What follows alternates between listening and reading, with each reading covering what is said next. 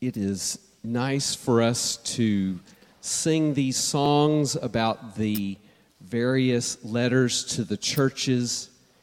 And today we are singing the song with the message from the letter to Pergamum. So I invite you to sing with us now as we begin.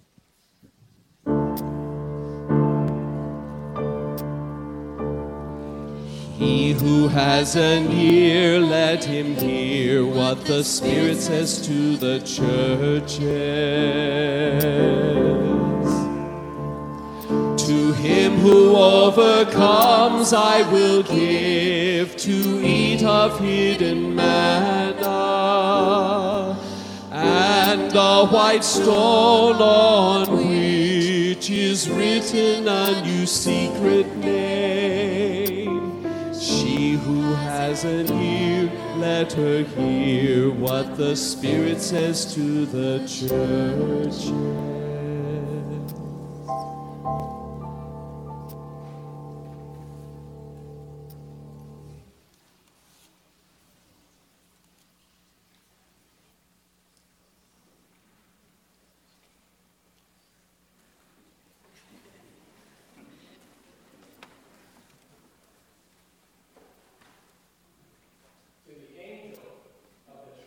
In Pergamus, write These are the words of him who has the sharp, double edged sword. I know where you live, where Satan's throne is. Yet you remain true to my name. You did not renounce your faith in me, even in the days of Antipas, my faithful witness who was put to death in your city where Satan lives. Nevertheless, I have a few things against you. You have people there who hold to the teaching of Balaam, who taught Balak to entice the Israelites to sin by eating food sacrificed to idols and by committing sexual immorality. Likewise, you also have those who hold to the teaching of the Nicolaitans. Repent, therefore. Otherwise, I will soon come to you and will fight against them with the sword of my mouth. He who has an ear, let him hear what the Spirit says to the churches. To him who overcomes, I will give some of the hidden manna. I will also give him a white stone with a new name written on it, known only to him who receives it.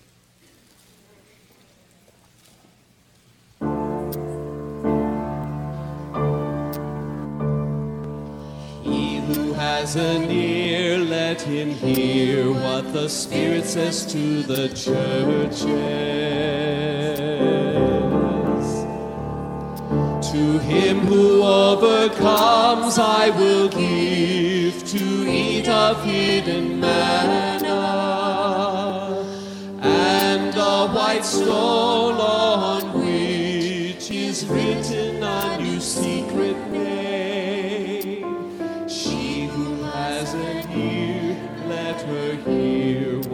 the Spirit says to the churches.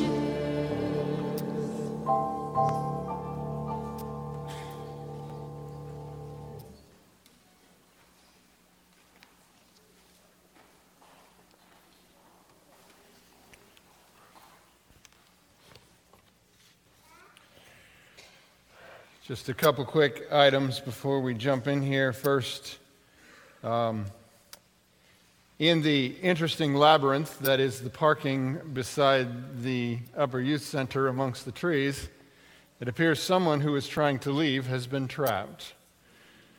And as much as we might make them come in and hear the service again, maybe they already did and would like to go. But if, if you happen to have a Nissan Sentra that's burgundy with an EKK G34, they'd like you to move if you can. But uh, yeah, do what you need to do there. All right. And one other quick note uh, we're making some changes in our live stream, uh, just with our adjustments and the new systems and everything. One of the changes we're making has to do with the group that we're streaming our services with. So, this won't have any impact on you at all if you're watching online on the church website. But in the future, if you're watching on Roku or Apple TV, um, then you're going to have to re download the app for the Forest Lake Church. Sorry about that little bit of hardship if you're doing that, but uh, it's going to be in a different spot. So it'll still be called the same thing. So just delete the one you have, and at the end of the week, because it won't have happened by tomorrow, but re download that app, and then you'll be good on Roku, Apple TV. Then it will also be on Amazon Fire at that point. And for a little while, it won't be up live streaming on Facebook. So, those of you in this room, probably you're usually here anyway, but if you happen to join us that way or are doing that today, please note those changes which will happen this week. All right, let's pray. Father, we have heard the words of this message to Pergamum. I pray, Lord, that we would be those who have ears and that we would hear. In Jesus' name, amen. I love the paintings of the Seventh day Adventist artist Nathan Greene. Have you ever seen Nathan Greene paintings? They're beautiful, aren't they? He captures Jesus so well in his love and his grace. And just a couple examples I've got here to show you. This is one I like very much. This is Jesus with the lamb. That's beautiful, isn't it? You see Jesus calling, the lamb comes. I love that picture. Um, in, in another setting that he will paint sometimes, Jesus with children. So here's an example of Jesus with a child. And this is, this is accurate. I mean, the children flocked to Jesus. He said, uh, Suffer the children to come to me and forbid them not. He, he said, Let them come. And so they wanted to do that. I also like the way that, that he places Jesus sometimes in the places where we work. So there's another one here. Maybe you've seen this one. Have you ever been to Florida Hospital? Right by the elevator, I think, is this picture. Uh, I think that's fantastic and, and what we would hope would be the truth if we were ever the one that was the patient. And then in another case, uh, one of the classics that he's painted of the inviting Jesus. Have you seen this one? It's beautiful. This is the, like you can hear him say, Come to me, you who are weary and heavy laden. I love these pictures because they're an outstanding depiction of, of, of Jesus' desire to bring us to himself and paint a picture of his love for us. But there's another image of Jesus that we don't so often see painted and we don't so often imagine in our minds. We find it in the first words to the church that we're considering today. Revelation chapter 2 verse 12. To the angel of the church in Pergamum write, These are the words of him who has the sharp double-edged sword. Jesus and the sword. It's startling enough to think about Jesus with a sword, but it isn't just that Jesus has a sword. The reality of where this sword comes from, a point that's referenced at the end of this message, is even more troubling. It's spelled out very clearly in Revelation chapter 1. You'll remember the vision that John sees in chapter 1 becomes the little pieces that are revealed to the churches. Revelation chapter 1, verse 12 I turned around to see the voice that was speaking to me. And when I turned, I saw seven golden lampstands. And among the lampstands was someone like a son of man, dressed in a robe reaching down to his feet, with a golden sash around his chest. The hair on his head was white like wool, as white as snow, and his eyes were like blazing fire. We're going to get a taste of what that's about next week. His feet were like bronze glowing in a furnace, and his voice was like the sound of rushing waters. In his right hand, he held seven stars, and coming out of his mouth was a sharp, double edged sword. His face was like the sun shining in all its brilliance. Now, that's not a picture we usually see painted, is it? Jesus with a sword coming out of his mouth. In fact, I hope it doesn't scare you too bad, but, but here's an example of someone who, an artist that at least tried to get it. It's a little scary, isn't it? Maybe even a little creepy almost. But you see the lampstands there. Here's another try at it. This one is uh, maybe a little harder to see, but it's, it's actually extremely accurate to what's being described here. You, if you can see his hand here, there's stars in that hand, and, and there's this brilliance around his head, and the, the sword coming out of his mouth. You see these pictures, it kind of gives us a better idea why, after John saw this vision, he fell at the feet of Jesus as though dead. I mean, think about that picture of the little lamb, and he's calling the lamb, and John falls dead in front of that. You're like, come on, John, give me a break. But this, we aren't so good sometimes with the Jesus of power the Jesus of authority, the Jesus of judgment, the Jesus with the sword. We're not so good with that, are we? I commented on this dynamic last Sabbath when we were considering the words to the church of Smyrna. I said this never forget this reality. Jesus as judge will often seem scary to those who live indulgently in prosperity, but to the oppressed, Jesus as judge is their only hope. I think a great truth is revealed about us and the reality in which we live when we only like the pictures of Jesus when he's nurturing and shy away from any of the revelations of his great power and authority. And that great truth, I think, is this. Compared with most of the world throughout most of history, our lives have been pretty easy and pretty good.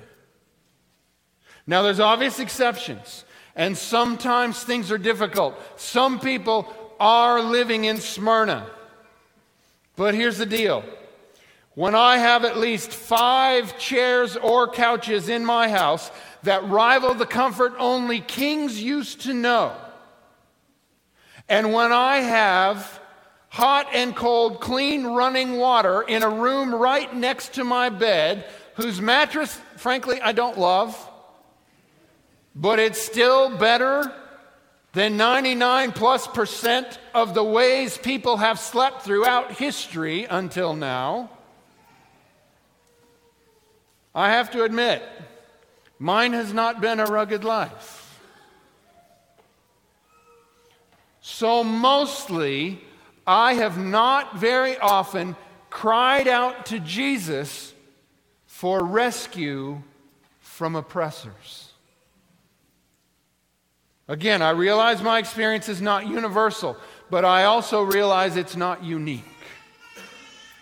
And because my prayers have not been primarily for rescue from someone who is threatening to kill me, my prayers have instead most often been prayers for mercy and forgiveness of sins, such as the sins of selfishness and overindulgence. These are the primary sins of privilege selfishness and overindulgence. And in that context, Jesus as the mighty judge is not the image I'm looking for. I'm a little more interested in Jesus as tender shepherd. Usually, if we were, use the word mighty with Jesus, it's in the context of Jesus is mighty to save, by which we mean Jesus is mighty to forgive my sins. Not so much Jesus is mighty with a sword to mete out judgment and wrath.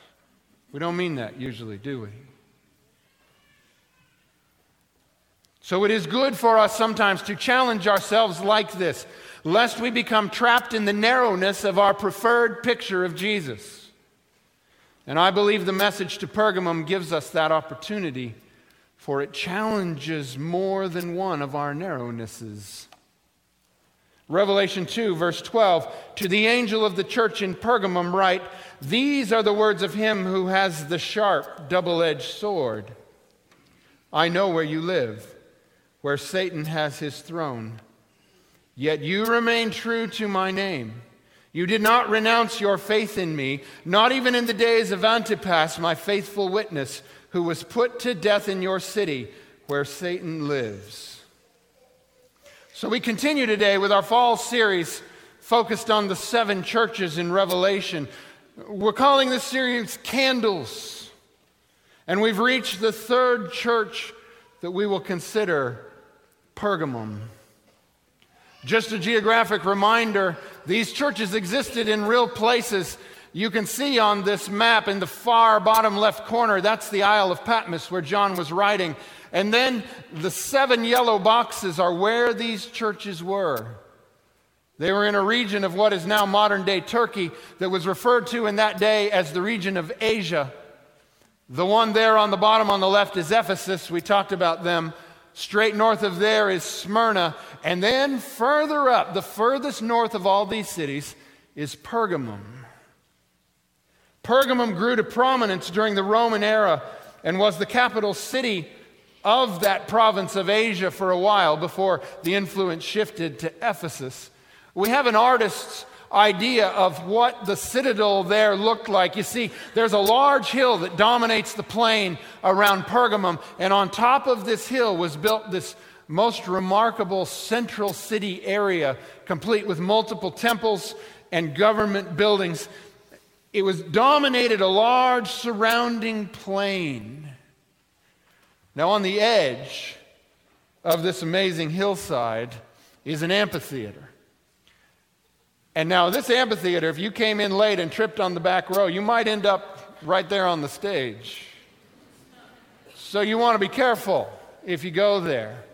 But this unbelievable setting, can you imagine that filled with people watching the play?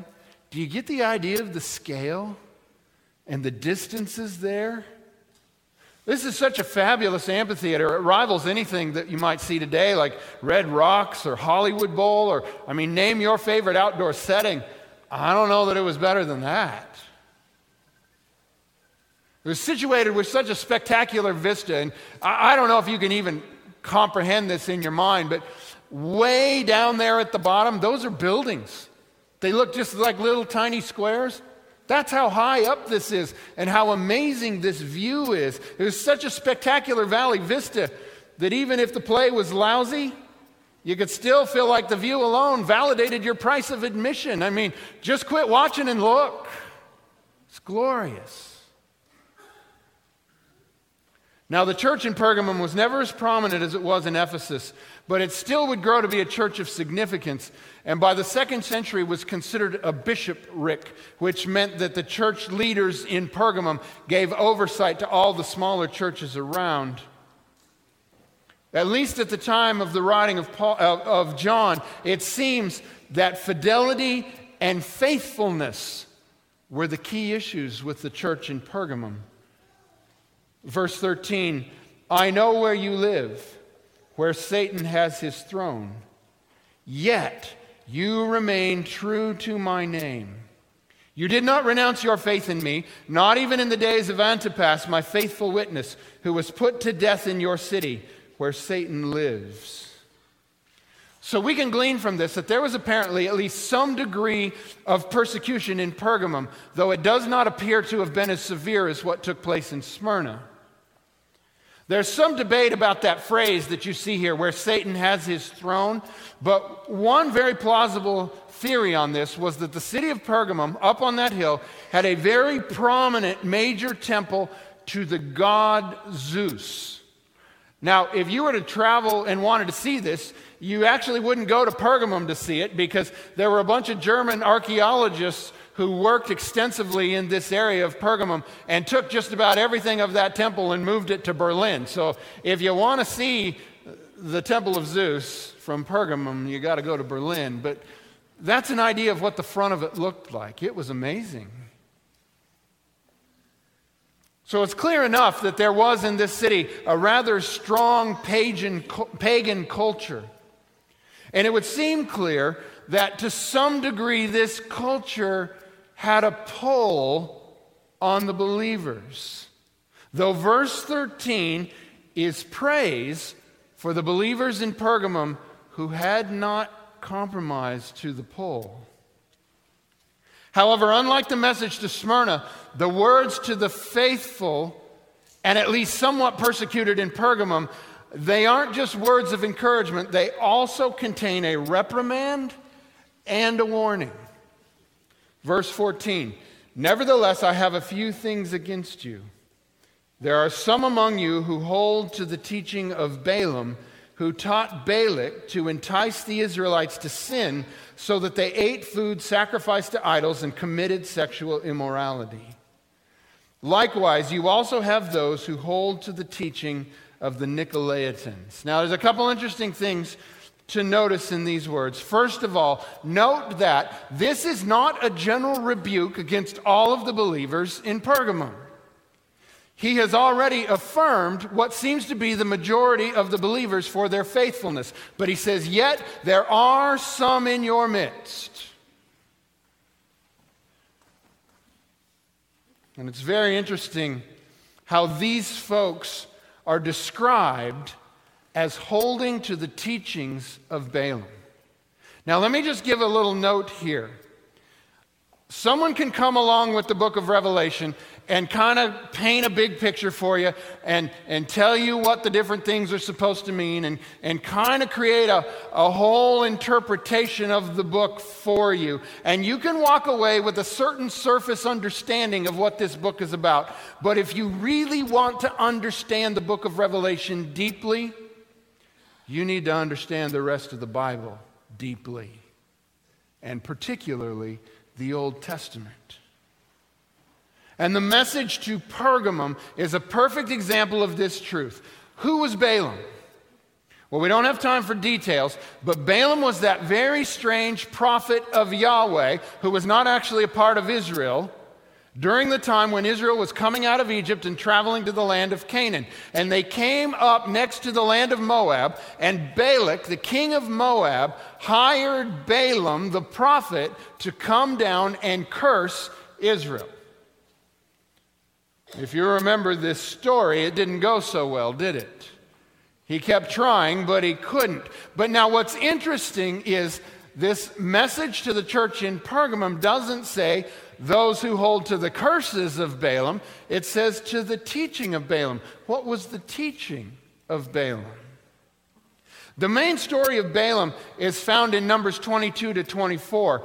But then comes another included part, and then an epilogue to the story of Balaam is found in Numbers 31. You see, the Moabite and Midianite women enticed the men of Israel to come to the festivals and sacrifices to their pagan gods, to eat the food sacrificed to idols, and then to engage with them in sexual immorality. That's the exact language that we get in the letter to the church in Pergamum, isn't it? The act resulted in the people becoming separated from the Lord and a plague breaking out in the camp that resulted in the death of many of the Israelites. But apparently, the women of Moab and of Midian did not cook up this scheme all by themselves. In relation to these women, this comment is found. Numbers chapter 31, verse 16. They were the ones who followed Balaam's advice and enticed the Israelites to be unfaithful to the Lord in the Peor incident so that a plague struck the Lord's people. So apparently, after Balaam failed to curse Israel, he stepped back and he said, Okay, this isn't going to work. But if you really want to get the best of these people, let me tell you how you do it.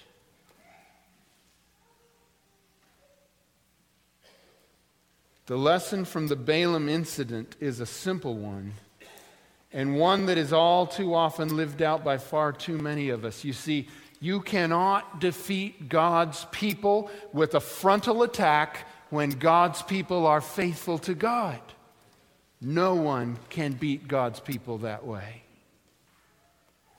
But you can destroy them from behind by enticing them into sin.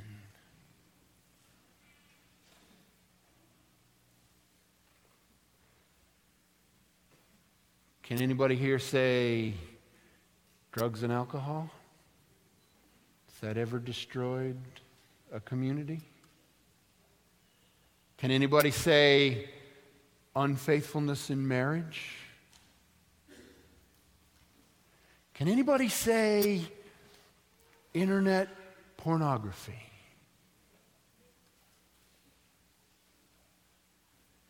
How about binge anything?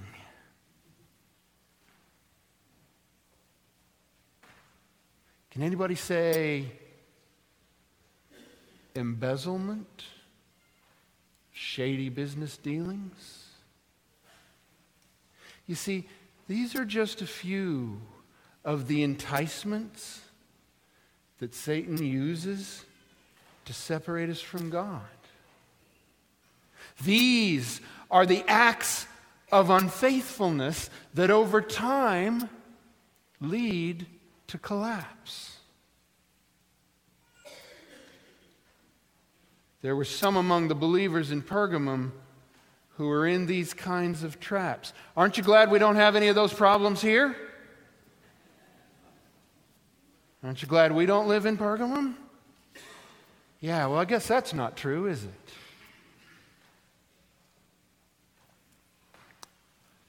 So I say, welcome to Pergamum, where at least the views are very nice.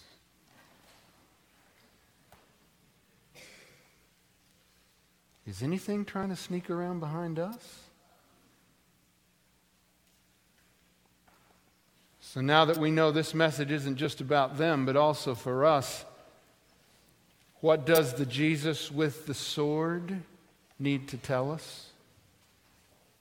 Verse 16 Repent, therefore. Otherwise, I will soon come to you and will fight against them with the sword of my mouth. It really is a simple message. Don't miss it. If you are here today as a professed believer, yet you are living as a slave to a secret sin, today is your warning. Repent, or the Lord Jesus with the sword will come and fight against you with his sword. And let me just say, you don't want that. You don't want to go to war with Jesus, so don't do it. You see, the good news about Pergamum and those in Pergamum who currently hold to the teachings of Balaam is that it's not too late. There's still time to repent. But the message to Pergamum tells us the clock is ticking. What clock? Well, for one thing, we believe Jesus is coming soon. And while I don't want you to view that glorious day as a threat, if you're a slave to secret, secret sin, you, you might need to see it that way for a little while. For another, Life is a fragile thing and can be taken away in a moment. As was so well noted in this very room, many of you gathered here last night. Ken Fuller Jr., a young man in his 30s, taken away in a moment.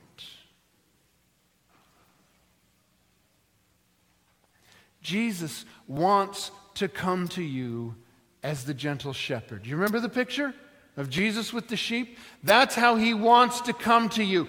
But if we, by our continued unfaithful actions, become a risk to the rest of the people of God, if we, by our actions, are tearing down the camp, Jesus will not stand by forever without acting. He will come to you with his sword and on that day, you will wish you had repented at the sound of his gentle call. Some of you here today know exactly what I'm talking about, for you rejected the gentle call, and then you experienced the sword. The good news is you have repented and you are secure here today. But at what loss did your repentance come? What price did you pay for clinging to folly?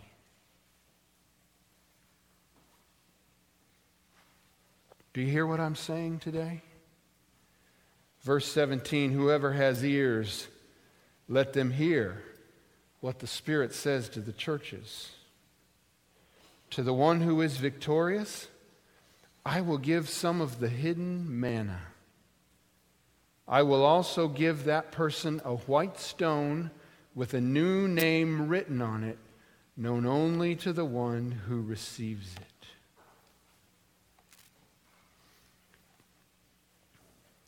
It is not too late for anyone who is in this room right now.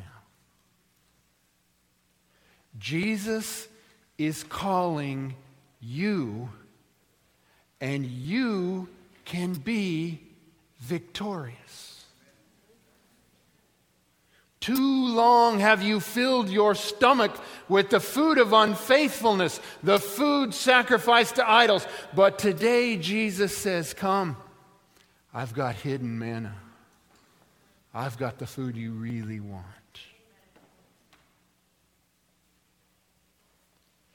And Jesus wants to give you proof that you can overcome. The text says, I will give a white stone. There was a tradition that in, in certain court processes during this time, that if you were accused and you went before the judge, sometimes when the judge went away and made the ruling on your case. If the judge determined that you were either innocent or you could be excused, they would give you a white stone. And you could take that stone with you as the proof that you had been released. Jesus has a white stone he wants to give you.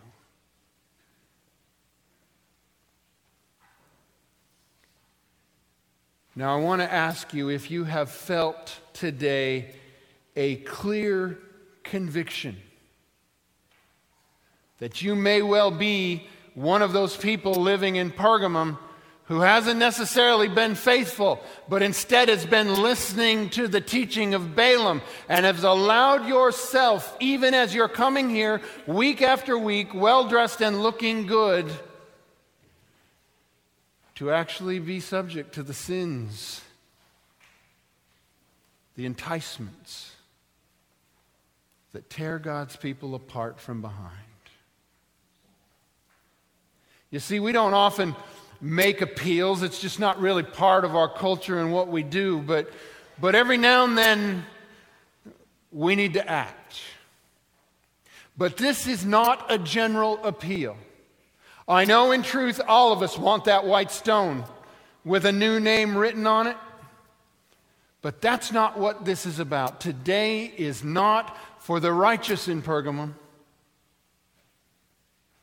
but instead it's for all those whose hearts have felt the conviction this day who don't want to meet Jesus with the sword. They want to meet Jesus calling the Lamb. Well, Jesus is calling his lambs today. And if you know that there has been an enticement sneaking around and tearing you down, and today you want to get that white stone, I want you to come while we sing this closing hymn and take your stone. You don't have to stay here, you can just pick it up and go right back to your seat. But I want you to get this and I want you to take it with you and I want you to put it somewhere where you will see it so it will remind you that the tender shepherd calls you and doesn't want to come with the sword. And this is your chance to believe and be delivered, be victorious. It's not a general appeal. But it could be an appeal to you today. Don't be amongst those in Pergamum to whom Jesus has to come with his sword. Let's pray. Father in heaven, I pray that we have ears. And that if it is our heart that you have been speaking to any one of us here today, if enticements are drawing us away and we are not standing faithful, if we hear your voice calling us today, Lord, help us respond and receive this white stone as a symbol of your promise to those who are victorious. In Jesus' name, amen.